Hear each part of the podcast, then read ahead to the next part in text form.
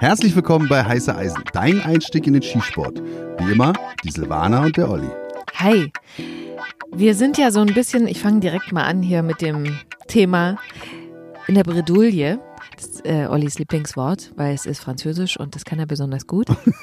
weil wir letzte Woche gesagt haben, ja, wir machen noch eine Folge und zwar den Jahresrückblick und haben dann aber überlegt, ähm, was erzählen wir denn überhaupt? Weil wir erzählen euch ja eh immer schon alles. Alles, was wir so erleben und versuchen euch mitzunehmen und euch Sachen zu erzählen, die uns so passieren, die eben vielleicht euch noch was bringen. Jetzt war die große Frage, was erzählen wir jetzt beim Jahresrückblick? Aber wir sind jetzt über die Woche mal in uns gegangen und haben doch was gefunden, so Sachen, die auch ein bisschen noch was von uns zeigen. Und da möchte ich mal gleich zum Anfang sagen, dass uns das natürlich total freut, dass ihr uns so viel schreibt, uns Feedback gebt, so an unserem Leben auch teilhabt und teilhaben wollt. Ja, das finde ich ganz schön auch zu merken, dass ihr uns offensichtlich ganz witzig findet. ich würde jetzt mal anfangen mit dem Januar.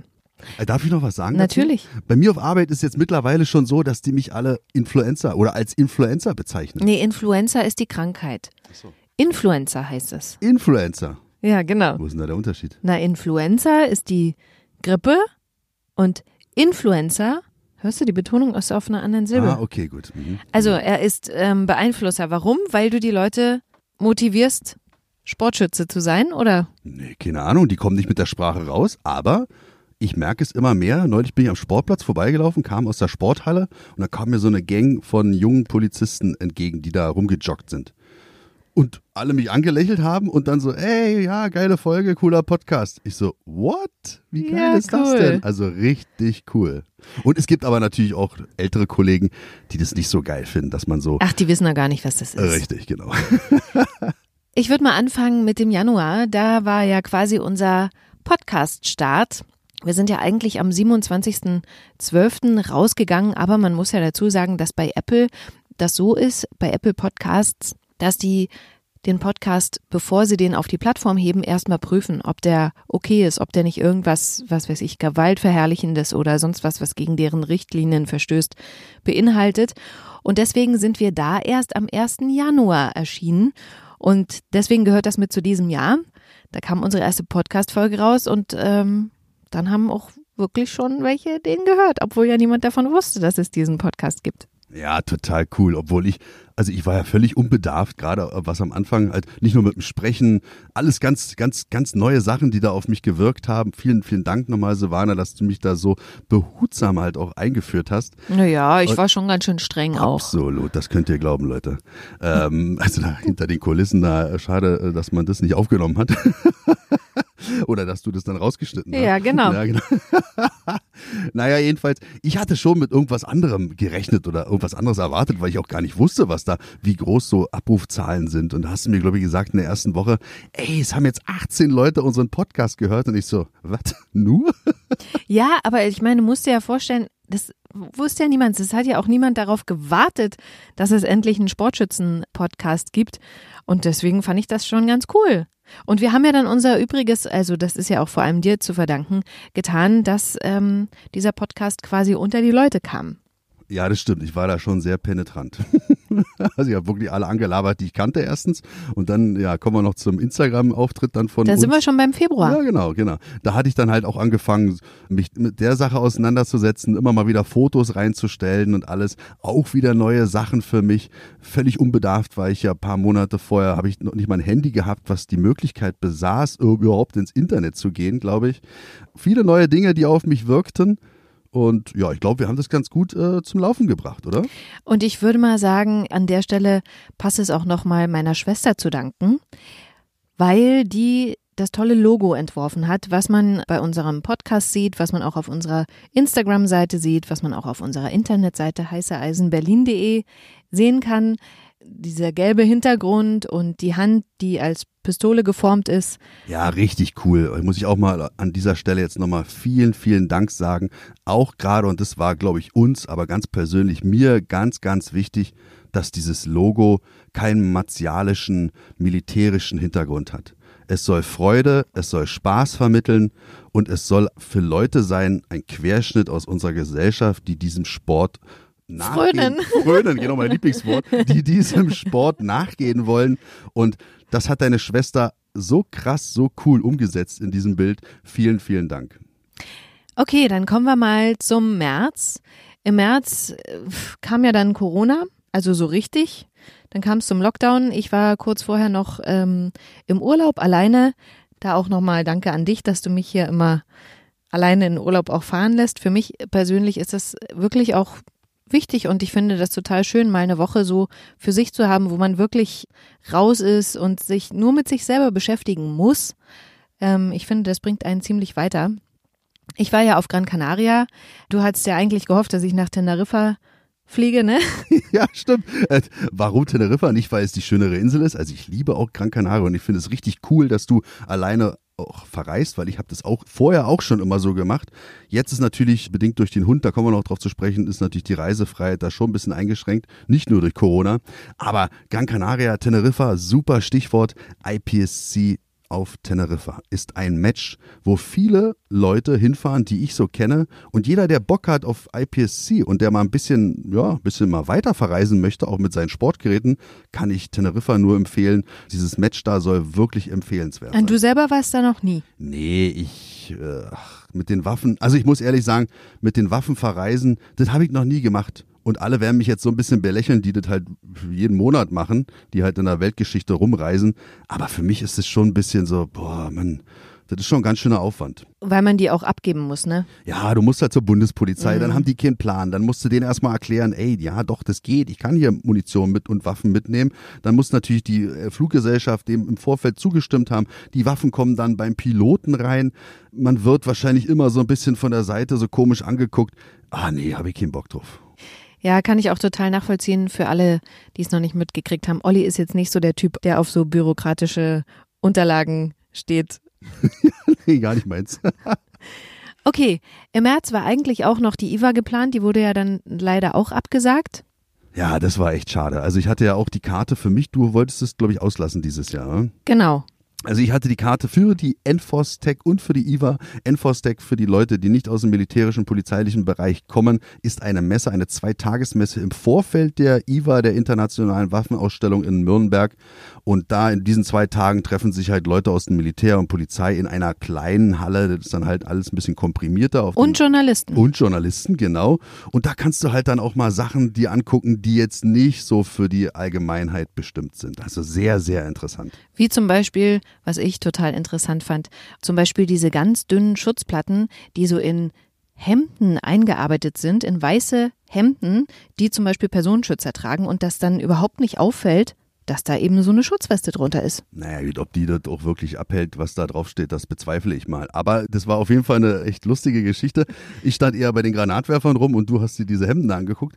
Also es war auf jeden Fall eine interessante Messe, hat richtig Spaß gemacht. Umso mehr war ich enttäuscht, dass dieses Jahr, also 2020, das komplett ausgefallen ist. Ja, und 2021 fällt es ja leider auch komplett aus. Genau, bis 2022 müssen wir warten. Naja, kriegen wir hin, oder? Da gibt es, glaube ich, Wichtigeres, was wir in diesem Jahr auf die Reihe kriegen müssen. Was denn? Gesund bleiben. Ach so, okay. Ich will mal noch äh, kurz anfügen, März ist so ein Monat, da habe ich Geburtstag. Kommt jetzt bald wieder. Ich muss mir eine Notiz machen. Ja, also ihr wisst ja alle, was ich Olli geschenkt habe. Ich bin jetzt eigentlich nicht so, ich stehe nicht so auf Geburtstage, Weihnachten und Ostern und was weiß ich nicht. Sowas finde ich alles so konstruiert. Ich freue mich, wenn äh, ich zwischendurch was kriege, was ich, worüber ich mich sehr freue. Also mir kommt es jetzt nicht so auf den Geburtstag drauf an. Ich habe mich dann gefreut, dass Olli mir einen absenkbaren Klodeckel besorgt hat und den auch angebracht hat. Wirklich, ohne du lachst, aber ich fand das wirklich total schön und du hast mir mein äh, in der Küche den Wasserhahn repariert, der in die Luft geflogen ist, wenn man ähm, ihn voll aufgedreht hat, weil da so viel Druck drauf war. Und ähm, ja, über sowas freue ich mich. Ein Topset hast du vergessen. Ich habe dir noch ein Topset. Topset, genau. Auch sowas hätte ich mir nie alleine gekauft. Fand ich richtig schön. Und also, bei uns, das muss ich dazu sagen, bist du ja der, der kocht. Absolut. Ich bin hier äh, der Smoothie. Vielleicht nochmal anzuführen, ich weiß gar nicht, ob das jeder gehört hat, was ich zu Geburtstag bekommen habe. Du hast mir eine Flinte geschenkt. Eine Selbstladeflinte. Ja, aber das haben wir doch schon erzählt in der Folge. Ja, ich wollte es bloß mal wiederholen noch, äh, dass das richtig cool war und ich mich okay. immer noch an diesem Geschenk erfreue. Okay, erzähl mal noch, was bei dir im März war. Im März habe ich eine Hospitation begonnen. Ich hatte vorgehabt, mich umzuorientieren beruflich. Das heißt also, ich wollte, ich bin ja Rauschmittelsuchhundeführer gewesen. Ich führte einen deutschen Jagdterrier, Terolino hieß der, oder heißt er immer noch, ist auch ein Instagram-Star, K9 Terolino. Und ich habe für uns beide einfach die Entscheidung getroffen, ey, Terolino, es reicht. Wir suchen uns was Neues. Und ja, dann habe ich eine Hospitation gemacht in der Polizeiakademie. Dort als Schießtrainer wollte ich tätig werden. Und das habe ich so ein paar Wochen gemacht. Dann kam aber Corona auch mir dazwischen und ich musste draußen mit den Jungs und Mädels Streife fahren. naja. Auch mal wieder was Neues. Absolut. Kommen wir mal zum April. Da ist was passiert, was mich ähm, auch wirklich heute noch bewegt. Es klingt jetzt total übertrieben, aber wir hatten hier zu Hause einen Stromausfall. Und das war deswegen für mich so wichtig, weil ich war im Homeoffice. Ich war seit Februar nicht mehr im Büro, also auch bis heute nicht übrigens. Im Februar war mein letzter Tag im Büro, weil dann bin ich in Urlaub gefahren und dann kam eben der Lockdown. Und dann hatten wir hier zu Hause einen Stromausfall und ich hatte eben kein Internet mehr, kein Strom, konnte aber weiterarbeiten, weil ich so ein Mensch bin. Ich habe immer geladene Powerbanks zu Hause. Also die habe ich dann an meinen an meine Handys angeschlossen und eben auch an meinen Laptop und konnte dadurch normal weiterarbeiten. Dieser Stromausfall war jetzt auch nicht nach drei Stunden gegessen, so wie das in den meisten Fällen ist, sondern das hat 24 Stunden gedauert und das war echt richtig lange. Vor allen Dingen, wenn man eben zu Hause ist und darauf angewiesen ist, Strom zu haben. Ja, das war, was heißt krass? Also ich beschreibe es mal von meiner Warte aus, nicht nur Corona, sondern auch dann der Stromausfall, den wir hatten, da schrillten dann alle Alarmsirenen in meinem Kopf. Ich bin kein Prepper, aber ich bin so gepolt, dass ich sensibilisiert bin. Und das vermisse ich bei vielen, bei mir auf Arbeit. Bei vielen Polizisten ist das gar nicht da. Die sind alle Familienväter, haben aber diese Sensibilisierung gar nicht in sich. Ich habe dann auch gefragt, ey, habt ihr hier auch mal diese Checkliste vom Bundesamt für Katastrophenschutz, habt ihr das mal durchgearbeitet? Habt ihr euch mal im Keller so einen Vorrat an Wasser, an Nahrungsmitteln. Batterien. Batterien, Erste-Hilfe-Kasten, ist der immer griffbereit? Oder habt ihr auch einen Rucksack schon gepackt? Ist da Wäsche drin, Wechselkleidung, eine Taschenlampe, alles solche Sachen. Und diese, hä, wieso? Nee, warum denn? So voll von der Wohlstandsgesellschaft geprägt. Und das ist halt gar nicht meins und das ist nicht unseres hier. Wie gesagt, keine Prepper, keine irgendwas. Also wir drehen hier nicht völlig durch, aber wir sind schon vorbereitet auf so einen Umstand, der dann auch mal kommen kann. Und wir konnten auch 24 Stunden ohne Strom hier zu Hause überleben, sozusagen. Wie gesagt, klingt total übertrieben. Aber es war wichtig zu sehen, okay, wir hätten es auch länger geschafft. Ja, auf jeden Fall. Ich habe mir gleich das T-Shirt vom Leib gerissen und bin halt in den Wald gerannt. Ich werde überleben. Dann habe ich mir Brombeeren so auf wie die Footballer so ins Gesicht geschmiert und äh, bin dann nur robbend durch den Wald, äh, habe mich dann vorbereitet. Äh, endlich der Ernstfall. Endlich der Ernstfall. Dafür wurde ich ausgebildet. Mhm. Mein ganzes Leben auf diesen Tag trainiert. Ja, und dann ging das Licht wieder an. Apropos Ernstfall, sind wir schon beim Mai. Da hatten wir dann die Folge mit Ivo. Ivo ist die Folge unter Beschuss, deswegen Ernstfall. Wer jetzt die Verbindung nicht gekriegt hat. Das war eine ganz tolle Folge. Vielen Dank nochmal, Ivo. Das ist abgesehen von der allerersten Folge, der Podcast-Folge, wo wir uns vorstellen, die am meisten gehörte Folge. Ja, und für mich war es die Folge, hatte ich auch schon mal erwähnt, er ist ein Freund. Und es hat mich halt sehr mitgenommen, mit ihm da im Auto zu sitzen und sein Schicksal da zu hören. Und ich kannte das ja alles schon im Vorfeld, hat er mir das ja schon mal erzählt, aber halt dann auch mal so hautnah ins Detail gegangen. Das hat mich sehr bewegt. Krasse Story. Hört euch die 13. und die 14. Folge unseres Podcasts an. Unter Beschuss. Also es wirklich, ja, geht unter die Haut. Dann hat im Mai noch was angefangen, was für mich auch sehr einschneidend war, weil das dein Leben verändert hat. Was, äh. was uns jeden Tag sozusagen begleitet, wenn wir Gassi gehen. Ach so. Soll ich das jetzt erzählen? Ja, bitte. Okay. Also, im Mai, bedingt durch Corona, die ganzen jungen Leute, ich kann es ja sowieso nicht nachvollziehen. Also, wo ich 20 war, ich war nur auf der Piste immer unterwegs, gib ihm. Und die jungen Leute, was machen die jetzt? War, wenn die ganzen Clubs zu sind und die halt nicht feiern, nicht tanzen gehen können, da haben die sich halt dann, das Wetter war ja auch entsprechend, da haben die sich halt in den Parks hier. Berlin müsst ihr euch ja so vorstellen, man ist uncool, wenn man durch Berlin nicht mit einer Flasche Bier oder mit einer Bionade läuft. Wenn man die ausgetrunken hat, muss man die ja auch irgendwo hinstellen. Und auf diesen Flaschen ist Pfand. Und dann komme ich ins Spiel. Oliver hatte Urlaub. Um genau zu sein, drei Wochen. Wir konnten leider nicht wegfahren und Oliver war sehr oft draußen im Park. Genau, wir haben nämlich hier vor unserer Haustür haben wir einen Park und ich muss auch ganz klar sagen, ich sage das einfach mal, ich bin zum Flaschensammler geworden. Und Ja. ich begrenze mein Revier, nenne ich es mal, ganz lokal hier vor unserer Haustür.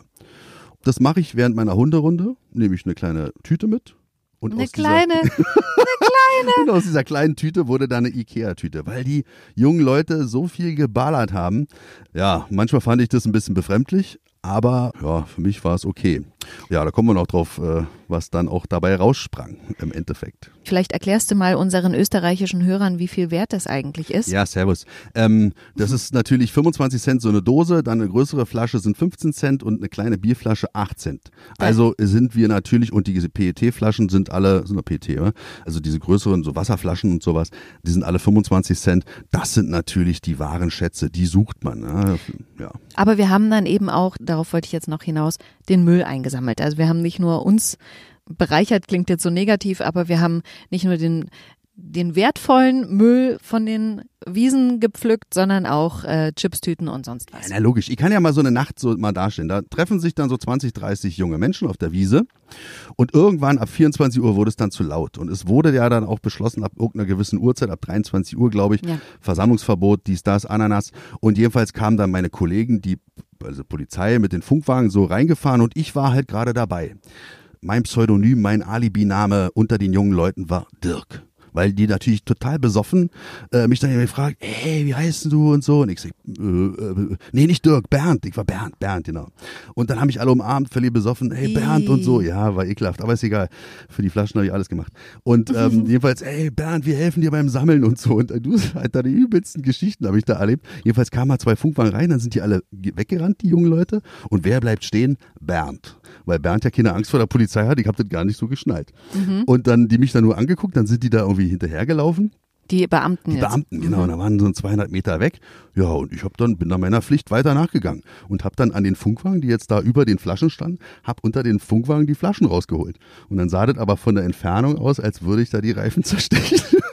dann kamen die auf mich zugerannt mit wild fuchtelnden Taschenlampen, stehen bleiben. Und du mit vollen Tüten Ich mit weggerannt? Volltüten, klapper, klapper, schepper, schepper, weggerannt. Und dem Hund. Und dem Hund natürlich, logisch. Aber erzähl mal noch die andere Geschichte mit den Flaschensammelmafia. Oh ja. Da war es mal kurz gefährlich, Da ne? war es mal wirklich gefährlich. Also ist auch so für euch, Berlin wird wirklich, die machen richtig Kohle mit so Flaschen sammeln. Und auch dieser Park, denke ich mal, ist auch unter mafiösen Strukturen aufgeteilt. Und dann kommt der Bernd. Dann kommt der Bernd, der Berserker aus dem Wald. Jedenfalls kamen dann so drei Typen auf mich zu, was machst du und so. Und dann habe ich, ich habe dann einfach nur gedacht, ey, ich muss jetzt hier, weißt du, wie wenn du in den Knast kommst, dann machst du ja auch auf verrückt. Dann lassen sie dich in Ruhe. Ach so, echt? Ja, ja, und dann bin ich auf die zu so und ich dann so, äh, äh. Und also es hat auf jeden Fall Wirkung gezeigt. Vielleicht war es auch Terror, oder geknurrt hat, ich weiß es nicht. Jedenfalls hatte ich seitdem nie, oder besser gesagt, Bernd hatte nie wieder Probleme. Okay, also zum Resultat der Flaschensammelgeschichte kommen wir noch. Wir erzählen mal noch kurz, du hast ja im Mai äh, noch eine tolle Waffe gekauft. Ah ja, stimmt. Da kam noch mal, ich musste auf jeden Fall zuschlagen und wer jetzt noch mal die Möglichkeit hat, eine Vorderschaft Repetierflinte, ja, die österreichischen Zuhörer, es tut mir sehr leid, ihr könnt jetzt einfach mal weghören, ist ja bei euch leider nicht erlaubt, aber eine Vorderschaft Repetierflinte von der Firma Remington 870, die habe ich mir zugelegt und in dem Stil jetzt nicht hier mit so einem Synthetikschaft, sondern halt schön in Holz gehalten, auch keiner Magazinverlängerung, sondern schön klassisch so US Police Car mäßig. Warum habe ich nochmal zugeschlagen? Weil die erstens natürlich richtig geil ist, richtig cool aussieht und mein Kumpel Tackleberry, den ich ja abgöttisch verehre, Police Academy. Police Academy 1, genau. Ja, ich weiß nicht, ob ihr den Teil gesehen habt, wie er da äh, im Häuserkampf äh, sich die Brille aufsetzt, die Remington 870 durchlädt und dann zu den Typen dann sagt, kommen Sie mit und dann völlig durchdreht. Und da wusste ich, ich brauche so eine Remington 870. Kommen wir zum Juni. Da hat sich zum ersten Mal gezeigt, okay, nach dem Lockdown, es haben ganz viele Menschen unseren Podcast gehört, die sich vielleicht für den Schießsport interessiert haben, weil es haben sich ganz viele bei dir gemeldet und wollten dann den Schießsport beginnen, richtig? Auf jeden Fall, war richtig cool. Auch natürlich Leute aus meinem Umfeld von der Polizei.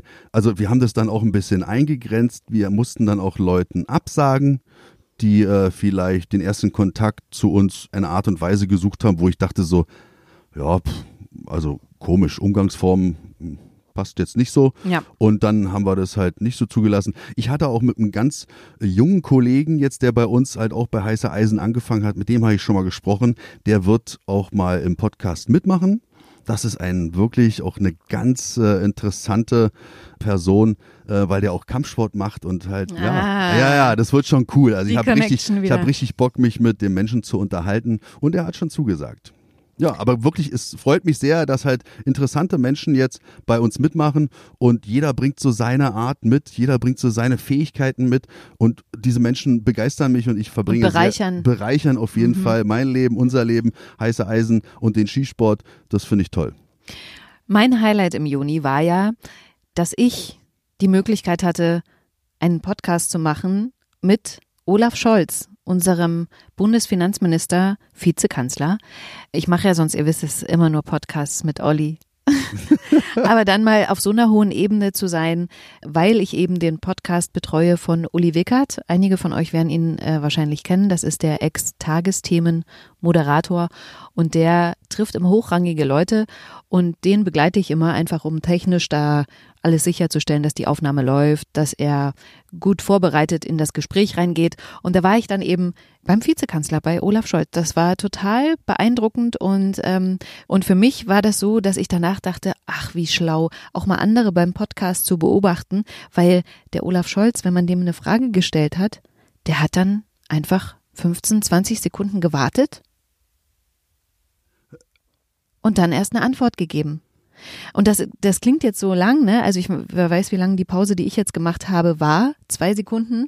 Aber wenn jemand so einfach 15 Sekunden nix sagt, aber trotzdem du das Gefühl hast, okay, der sammelt sich gerade, dadurch sagt er keine Äs, der hängt nicht.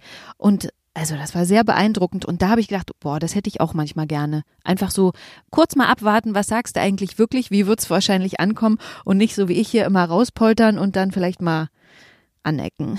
Ja, cool, coole Idee. Nehme ich mir auch mal zu Herzen. Kommen wir mal zum Juli.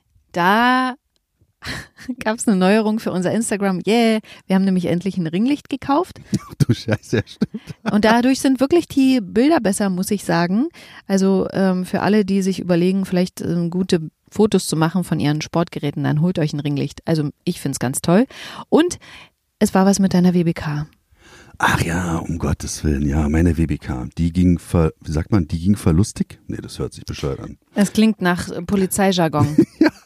Ich fange mal von vorne an. Also, meine Waffenbesitzkarte, ich habe diese Remington 870 äh, mir gekauft. War das? Ja. Ist das im zeitlichen Zusammenhang? Passt es? Wenn man eine Waffe käuflich erwirbt, hat man ja zwei Wochen Zeit, halt auch die amtlichen Dokumente halt zur Waffenbehörde zu schicken. Ja, und dann ein Monat vergangen, zwei Monate, drei Monate. Und dann habe ich einfach mal angerufen und äh, nee, hier ist nie irgendwas angekommen. Und dann ist in mir wirklich, ich bin zusammengesackt und ich Das so, stimmt. das kann doch nicht wahr sein. Es ist jetzt nicht für mich irgendein ein, Stück Papier, wo irgendwas draufsteht. Nein, für mich ist das ein besonderes Dokument von der Wertigkeit.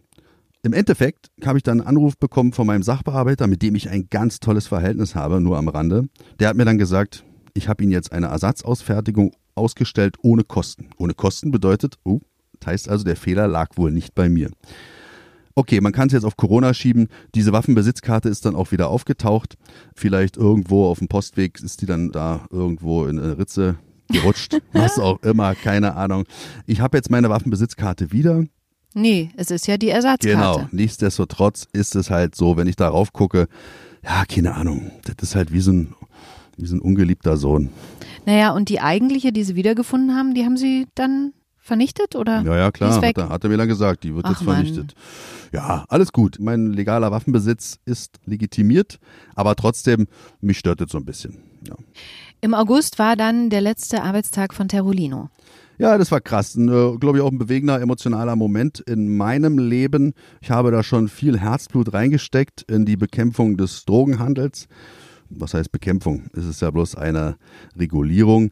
Und Terror war da wirklich äh, begnadeter Rauschmittelsuchhund. Ich denke mal, der beste deutschlandweit, europaweit, keine Ahnung. Ich glaube, wenn man sich ein bisschen mit dem Hundewesen auskennt, kinologisch äh, schon ein bisschen. Kino was? Kün Kynologisch. Äh, ich weiß nicht, was das heißt. Die Lehre des Hundes quasi. Also Ach so, okay. Ja, oh, das klingt wow. jetzt hier voll schlau hier. Naja, wenn man sich da so ein bisschen mit beschäftigt und dann diesen Hund dann beim Arbeiten zuguckt, auch wenn man keine Ahnung hat. Also er hat schon viele Menschen, auch Kollegen, dann auch Journalisten, die mal zugeguckt haben, in seinen Bann ziehen können, weil der einfach, äh, ja, der hat sich das, also wirklich, also das, ich kann es gar nicht in Worte fassen. So eine sachliche Suche und so eine, so eine drangvolle Suche. Ihr merkt schon, wie ich jetzt mich hier so, wie ich jetzt schon wieder schwelge in Erinnerung. Diese Begeisterung ist immer noch da. Aber es war einfach an der Zeit, sich mal auch neuen Herausforderungen zu widmen. Und Terror ist, glaube ich, jetzt nicht so sauer, dass er in Frührente gegangen ist. Und mit mir jetzt jeden Tag hier im Homeoffice dreimal durch den Park Flaschen sammeln gehen kann. Stimmt, genau. Wenn ich nämlich arbeiten bin, Silvana macht die Vertretungsschicht. Außerdem hatten wir schönes Merch im August. Zum einen Patches und zum anderen diese richtig geilen Aufkleber. ja, genau. Also ich hatte gesagt, oder ich hatte gedacht, es ist mal Zeit für Patches. Patches habe ich dann bei Charlie von Jackets to Go machen lassen. Ganz klar, 250 Stück in Auftrag gegeben. Die kriegen, weil die Anfragen kommen immer wieder, die kriegen aber nur Leute, Protagonisten, die in unserem Podcast vorkommen oder Leute von der Heiße Eisen Crew, die uns begleiten beim täglichen Training. Aber ich hatte auch gedacht, ey, wir müssen mal die ganze Stadt zupflastern mit Aufklebern so richtig Hood-Style. Mhm. da hatte ich dann gedacht, ey, müssen wir mal Aufkleber bestellen. Und äh, dann war ich wieder so, du hast ja schon gesagt, ja, ist ja nicht so meins hier mit den ganzen Formularen das und irgendwas. Ja, ich dann in diesem Bestellformular habe ich dann nicht beachtet, dass da Millimeter stand anstatt Zentimeter. Und dann haben wir 2000 Aufkleber in der Größe 8 Millimeter bekommen. Was ungefähr so groß ist wie ein Fingernagel. Genau, so eine, kleiner als eine Briefmarke. Also wer kein Patch von uns kriegt, seid nicht sauer. Ihr könnt aber einen Aufkleber kriegen. In 8 Millimeter. ja, aber danach habe ich dann diesen Fehler revidiert und habe dann gleich nochmal bei denen äh, Aufkleber bestellt in der Größe 8 Zentimeter und ja, die verteilen wir immer eifrig und ich glaube, das kommt auch gut an. Und bei den Bestellungen von Charlie von Jackets to Go, da gibt es ab und zu auch mal einen Aufkleber mit im Paket.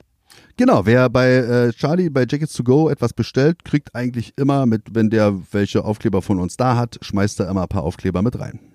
Im September waren wir dann im Urlaub in Kroatien. Wir sind da hingefahren, wir haben da Familie, wir äh, sind da mit dem Auto hin und waren dann komplett aber für uns. Also wir sind nicht in irgendein so Touristengebiet gefahren und haben uns an den Strand gelegt oder sonst irgendwelche Partyorte besucht. Also ich glaube, insofern war das ganz okay und haben dann dort unter anderem, was ich ganz toll fand, Kliss besucht. Kann man da Burg zu sagen? Ja, so eine Wehrburg, also ganz mhm. oben auf so einem Berg. Du guckst dann runter auf die Stadt Split in Dalmatien. Und diese Burg wurde ja gebaut, um die Türken vor den Toren Splits abzuhalten. Haben sie auch geschafft.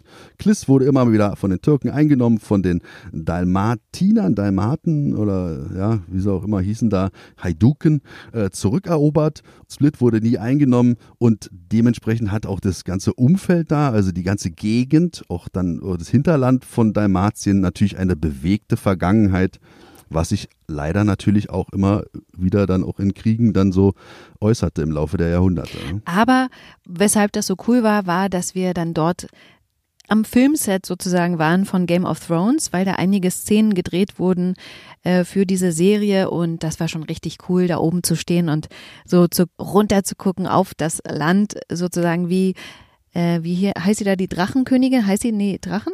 Drachenkönigin? Ja, die Drachenkönigin und da Daenerys Targaryen. Genau, und da war sie ja diese Sklavenstadt und so. Da wurden schon viele Aufnahmen gedreht und ja, sehr, sehr geil. Wer mal da in der Gegend ist, muss da unbedingt hinfahren. In Dubrovnik wurde natürlich dann auch viel gedreht. Da vermarkten sie die Sache auch richtig. Da in Kliss, äh, Split kriegt jetzt eigentlich gar keiner so richtig mit, dass da der Drehort war. Also sehr, sehr interessant. Könnt ihr euch mal wegmerken. Was auch total interessant war an diesem Urlaub war, dass wir ja mal da auf einem Schießstand wollten. Ja, genau. Also ich hatte mir unbedingt mal vorgenommen, da über die IPA, also die International Police Association, das ist so eine Vereinigung von Polizisten so weltweit, wo man die Möglichkeit dann hat, zusammenzukommen. Ich bin da Mitglied schon lange, bin aber wenig aktiv und die kroatische IPA hat dann in der Stadt Split, also ein bisschen außerhalb, in so einem Badeort, angeboten, machen die jedes Jahr im Mai ein Schießevent. Und da wollte ich unbedingt mal mitmachen. Und dann sind wir da hingefahren, haben uns mal angeguckt. Wie gesagt, es war September. Ski, genau, wo dieser Skistand ist. Und es war noch so herrliches Wetter, 28 Grad und die Sonne schien auf die Adria, die vorgelagerten Inseln, die blaue Adria und die Sonne schimmerte auf dem Wasser und also wirklich wunderschön und dann auch diese Gastfreundlichkeit dieser Menschen dort hat sich dann darin gezeigt, dass ich so einen jungen ja, keine Ahnung, 14, 15 war der. Ich so, ey, wo ist denn hier der Skistand? Er so, ja, kommen Sie mit, folgen Sie mir. Dann ist er mit seinem BBX-Fahrrad vorgefahren, wir hinterher. Und dann standen wir vor so einer Grundschule und daneben anscheinend hat er uns dann gezeigt, da muss der Skistand dann sein.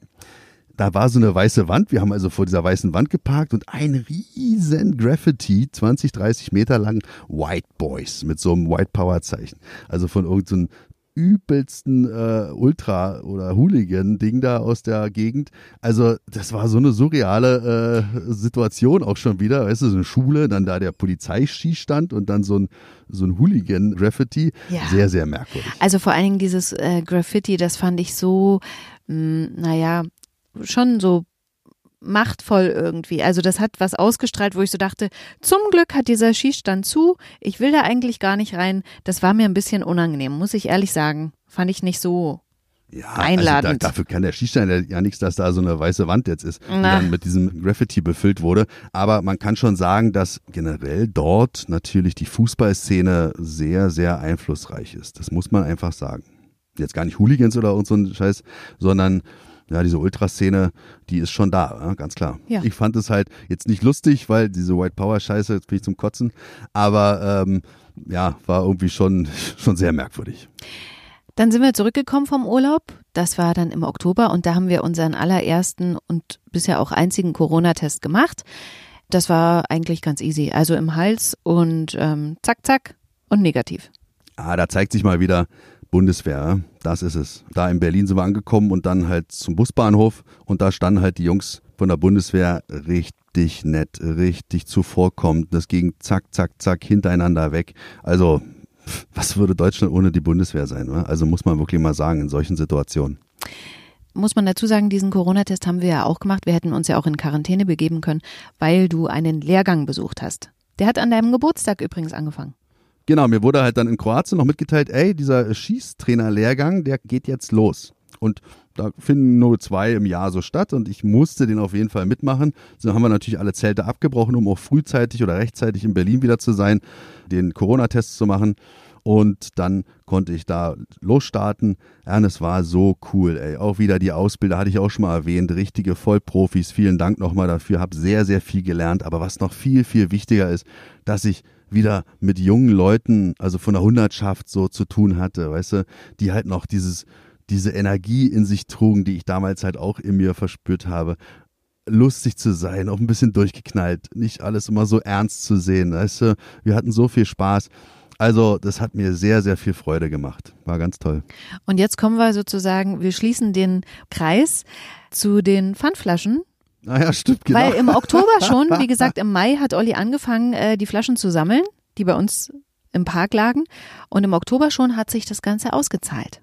Im wahrsten Sinne des Wortes. Auf jeden Fall, ich bin mit gefüllten Taschen, Klimper, Klimper, also wie so ein, so ein, als hätte ich mein Sparschwein geschlachtet, dann zu Triebel, zu Marco gegangen. Da hast du mich ja dann mit der Flinte beschenkt, mit der Deria Selbstladeflinte. Richtig cool, vielen, vielen Dank nochmal. Aber dann war ich auch an der Reihe. Ich habe mir eine Glock 17 bestellt, die habe ich dann mit Karte bezahlt, aber ich hatte mir auch eine Glock 34 bestellt. Mit Burris Fastfire, Rotpunktsystem obendrauf. Und die habe ich bar bezahlt.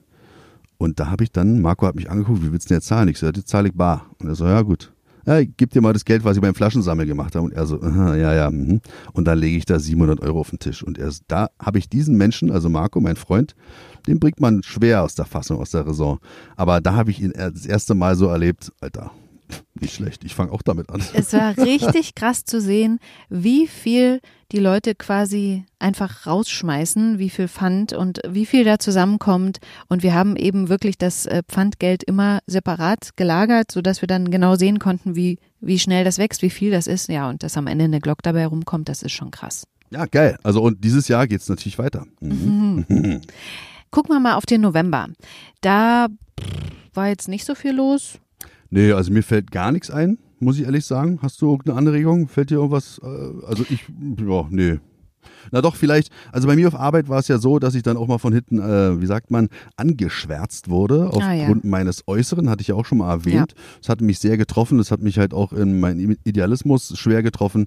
In einer Stadt wie Berlin äh, einen auf das Äußerliche zu reduzieren, geht erstmal gar nicht und zeugt auch davon, dass man kein richtiger Polizist ist und dass man halt auch nicht Teil dieser Gemeinschaft sein möchte oder halt alles ausschließen möchte, was irgendwie anders ist, finde ich zum Kotzen. Und da haben wir, glaube ich, von einer Freundin von dir, von deren Mutter, die hat so ganz tolle Masken gemacht, war? Also hat sie uns Ja. zugeschickt. Erzähl mal, wie sahen die aus? Die Masken sind so, dass sie bedruckt sind mit kleinen Revolvern und noch eine Maske, die so Munition hat und so Einschusslöcher. Ja, stimmt, die ist richtig geil. Die habe ich mir gleich gegriffen. Die ist sehr geil. Ja. Und die trägst du aber nicht bei der Arbeit, ne? Äh, Anfänglich hatte ich überlegt, weil ich habe immer es so gemacht, ich habe auch in den Dienst, ist ja verboten, seinen Individualismus da reinzuschleppen, aber ich fand es immer cool, eine persönliche Note überall hin mit, mit hinzunehmen, auch da. Und ganz klar, ich habe ja mein meine ganze Dienstzeit eigentlich nur zivil gemacht und da war das halt auch immer von taktischen Vorteil, mich da irgendwie auch modisch auszuleben. Jetzt bin ich ja gebunden an die Dienstbekleidung und habe mir dann auch gesagt, nach dem Erlebnis mit diesem Typen da, dass ich jetzt sage, jetzt ziehe ich einfach nur diese äh, Chirurgenmasken an und dann ist gut, dann sehe ich aus wie Professor Brinkmann, aber von mir aus und ich lege diese Maske dann ab und trage sie halt dann bloß privat. Mit Absicht gehe ich aber jetzt immer aus diesem Dienstgebäude raus und mache mir so eine, du hast mir mal so eine Herzmaske geschenkt, Ja. wo überall so rosa fette Herzen drauf sind und die lege ich dann immer mit Absicht an und grüße dann auch mal ganz laut an der Wache so Tschüss, damit mich auch jeder sieht. Ja, das lasse ich mir halt nicht nehmen. Und die Ja. lachen auch alle. alle Finde ich auch super. Okay, und dann sind wir jetzt schon beim Dezember. Ich würde sagen, wir reden erstmal über das, was noch kommt, und zwar Silvester. Ich persönlich bin ja ganz froh, dass es in Deutschland ein, ähm, wie sagt man, Verkaufsverbot für Silvesterfeuerwerk gibt, weil ich finde das also ich finde das einfach rausgeschmissenes Geld. Ich finde das schlecht für die Umwelt. Seit ich Katzen habe, weiß ich auch, wie sehr die Tiere darunter leiden. Und äh, wir haben letztes Jahr erlebt, wie der kleine Terrolino wirklich Panikattacken hatte. Und ich kann es auch nicht verstehen, das sage ich ja auch nochmal, dass so Leute mir immer gesagt haben, ja, deine Katzen verhalten sich ja nur so, weil du denen das so weitergibst. Aber nee, ich habe keine Panik vor Silvesterfeuerwerk. Die Katzen hatten das von ganz alleine und ich glaube, der Hund auch. Ja, also ich hatte auch viele Hunde in meinem Leben, viele haben auch mit Aggression reagiert. Ich reagiere genauso. Der kleine Terolino reagiert jetzt anders, der zieht sich zurück, der hat panische Angst und das macht mich dann wieder aggressiv. Ich habe dann schon war schon oftmals davor, da runter zu gehen und die alle zu falten, aber dann habe ich mich wieder auf meine Jugend besonnen. Ich bin halt damals auch losgezogen, ja? also in den 80ern, also vollgepackt den Rucksack mit dem ganzen Scheiß. Und ähm, man muss auch dazu sagen, in Westberlin war unser Spielplatz einfach die Berliner Mauer. Das ist so krass. Und äh, wir hatten dann halt natürlich immer unsere Sabotageakte dann im Hinterkopf äh, und wollten die Mauer in die Luft sprengen. Ne? Was? Also, naja, du, also wir, ich mochte diese Mauer nicht. Also und deswegen, das war halt ein Tag, wo halt dann, so, wo man sowas machen konnte. Was da hat heißt, man dann so die Böller über die Mauer drüber geworfen, oder was? naja, klar, also die Grenzpolizisten waren natürlich schon unsere Feinde und die haben da, ich bin ja morgens immer wenn, zur Schule gefahren und mein Schulweg war direkt an der Mauer. Das heißt also, ich bin mit dem Fahrrad direkt einen Meter von der Mauer entfernt, war mein Fahrradweg. Und diese Grenzpolizisten, die hatten ihren mm, Wachturm, der ragte über die Mauer rüber und die haben mich mit dann, ja mit Bananenschalen haben sie mich nicht beworfen, das hatten sie nicht, aber sie haben mich, Wir hatten doch nur Äpfel. die, haben sie mich mit Äpfeldingern beworfen. Hab ich gedacht, Alter, Leute, was ist mit euch los? Was stimmt da mit euch nicht? Wirklich? Ich, ich habe die gehasst, wirklich. Und Silvester war halt dann immer ein Tag, wo Payback ich den, time. Absolut. Und Problem war halt natürlich immer so, dass die äh, Grenzpolizisten, diese Mauer stand dann noch so, die hatten die Möglichkeit, 50 Meter, glaube ich, oder ich weiß gar nicht wie viel, jedenfalls durch versteckte Betontüren, die man von außen nicht sah. Das finde ich so, So, wie bei verrückt. Herr der Ringe, weißt du, wie bei den, so eine Zwergentür, die sich dann öffnete, konnten die halt so durchschlüpfen und hätten dich dann catchen können. Ja, wir waren also immer darauf gefasst, gleich zu flüchten. Weil die auf Westberliner Gebiet ja, durften? ja, die durften darauf. Ist das Mhm. krass. Was du Also, alles erzählen Ja, war eine verrückte cool. Zeit, müssen wir mal eine Folge drüber machen. Mhm. Und äh, ja, echt krass. Und deswegen verurteile ich die jungen Leute auch nicht, wenn sie böllern wollen, aber irgendwann reifte dann bei mir auch, dann kam halt, oh, was heißt Reife? Ich bin immer noch ein kleines Kind. Aber wenn ich sehe, dass andere Menschen oder Tiere durch mein Handeln leiden, dann würde ich mich selber reflektieren und hinterfragen, was ich da mache. Und diesen Appell habe ich einfach an euch, auch wenn es vielleicht Spaß macht. Ach, keine Ahnung, das ist voll, also ich finde es nicht gut. Okay, dann kommen wir mal noch auf Dezember. Das ist schon eine Vorschau für Januar in der Hoffnung, dass, ähm, dass es überhaupt geht wegen der Corona-Regelung. Hast du dich ja angemeldet? Genau, bei Oliver Falk, der bietet oder ist einer der herausragendsten äh, Schießtrainer in Deutschland. Und da habe ich mich jetzt für einen Kurs gemeldet, weil Moritz von Low Ready Media, also er hat einen YouTube-Kanal mhm. und der hat neulich auch bei ihm einen Kurs belegt und hat da so von ihm geschwärmt. Und ich habe vor sieben Jahren auch schon mehrere Kurse bei Oliver Falk belegt. Und jetzt dachte ich mir, ey, nach sieben Jahren ist mal wieder an der Zeit, da mal wieder mitzumachen und habe mich jetzt dann angemeldet. Und sich selber eben auch Feedback zu holen. Ne? Also das finde ich persönlich ja auch total wichtig, sich selber auch immer wieder in Anführungsstrichen kontrollieren zu lassen. Das mache ich ja als Sprecher sozusagen auch, dass ich immer gucken lasse, hat sich hier was eingeschliffen oder nicht. Weil ich glaube, jeder, der sich nicht feedbacken lässt, der ist stehen geblieben und der ist eigentlich also, sorry. Ey, aber zu 100 Prozent hast du da recht. Diese Überheblichkeit. Ich bin ja. hier der große Trainer und ich erkläre dir jetzt immer so, weißt du? Wenn du dann aber mal hinterfragst, mach das doch mal vor. Dann machen sie mal dicke Backen, weißt du, dieser Hafensänger. Und so will ich nicht sein, so bin ich auch nicht, so sind wir nicht. Und deswegen gehe ich jetzt dahin und lerne mal wieder etwas Neues, ganz klar. Finde ich richtig gut. Und jetzt würde ich sagen, kommen wir mal zum Ende. Und das Ende ist mein Highlight dieses Jahr. Richtig cool. Das haben wir euch zu verdanken. Wir sind nämlich jetzt mit dem Podcast Heiße Eisen zum ersten Mal in den Charts. In den Charts in der Kategorie Sport. Ende des Jahres, also nach genau einem Jahr, sind wir jetzt da vertreten und sichtbar für alle anderen Menschen, die uns jetzt nicht über Sportschützen, Seitenempfehlungen etc. folgen, sondern für eine breite Öffentlichkeit sichtbar. Dank euch, dank eurer Abrufe und dafür Vielen, vielen Dank. Sehr, sehr geil. Vielen Dank. Ja, dann bleibt uns jetzt nur noch euch einen guten Rutsch zu wünschen, ein gesundes neues Jahr, ein Jahr 2021. Bleibt gesund und bleibt haltet, positiv. Bleibt positiv. Ah, haltet nee, uns bei Corona ist blöd, positiv zu bleiben. also bleibt, bleibt bei Corona negativ, aber ansonsten positiv eingestimmt. Bis bald. Tschüss. Tschüss.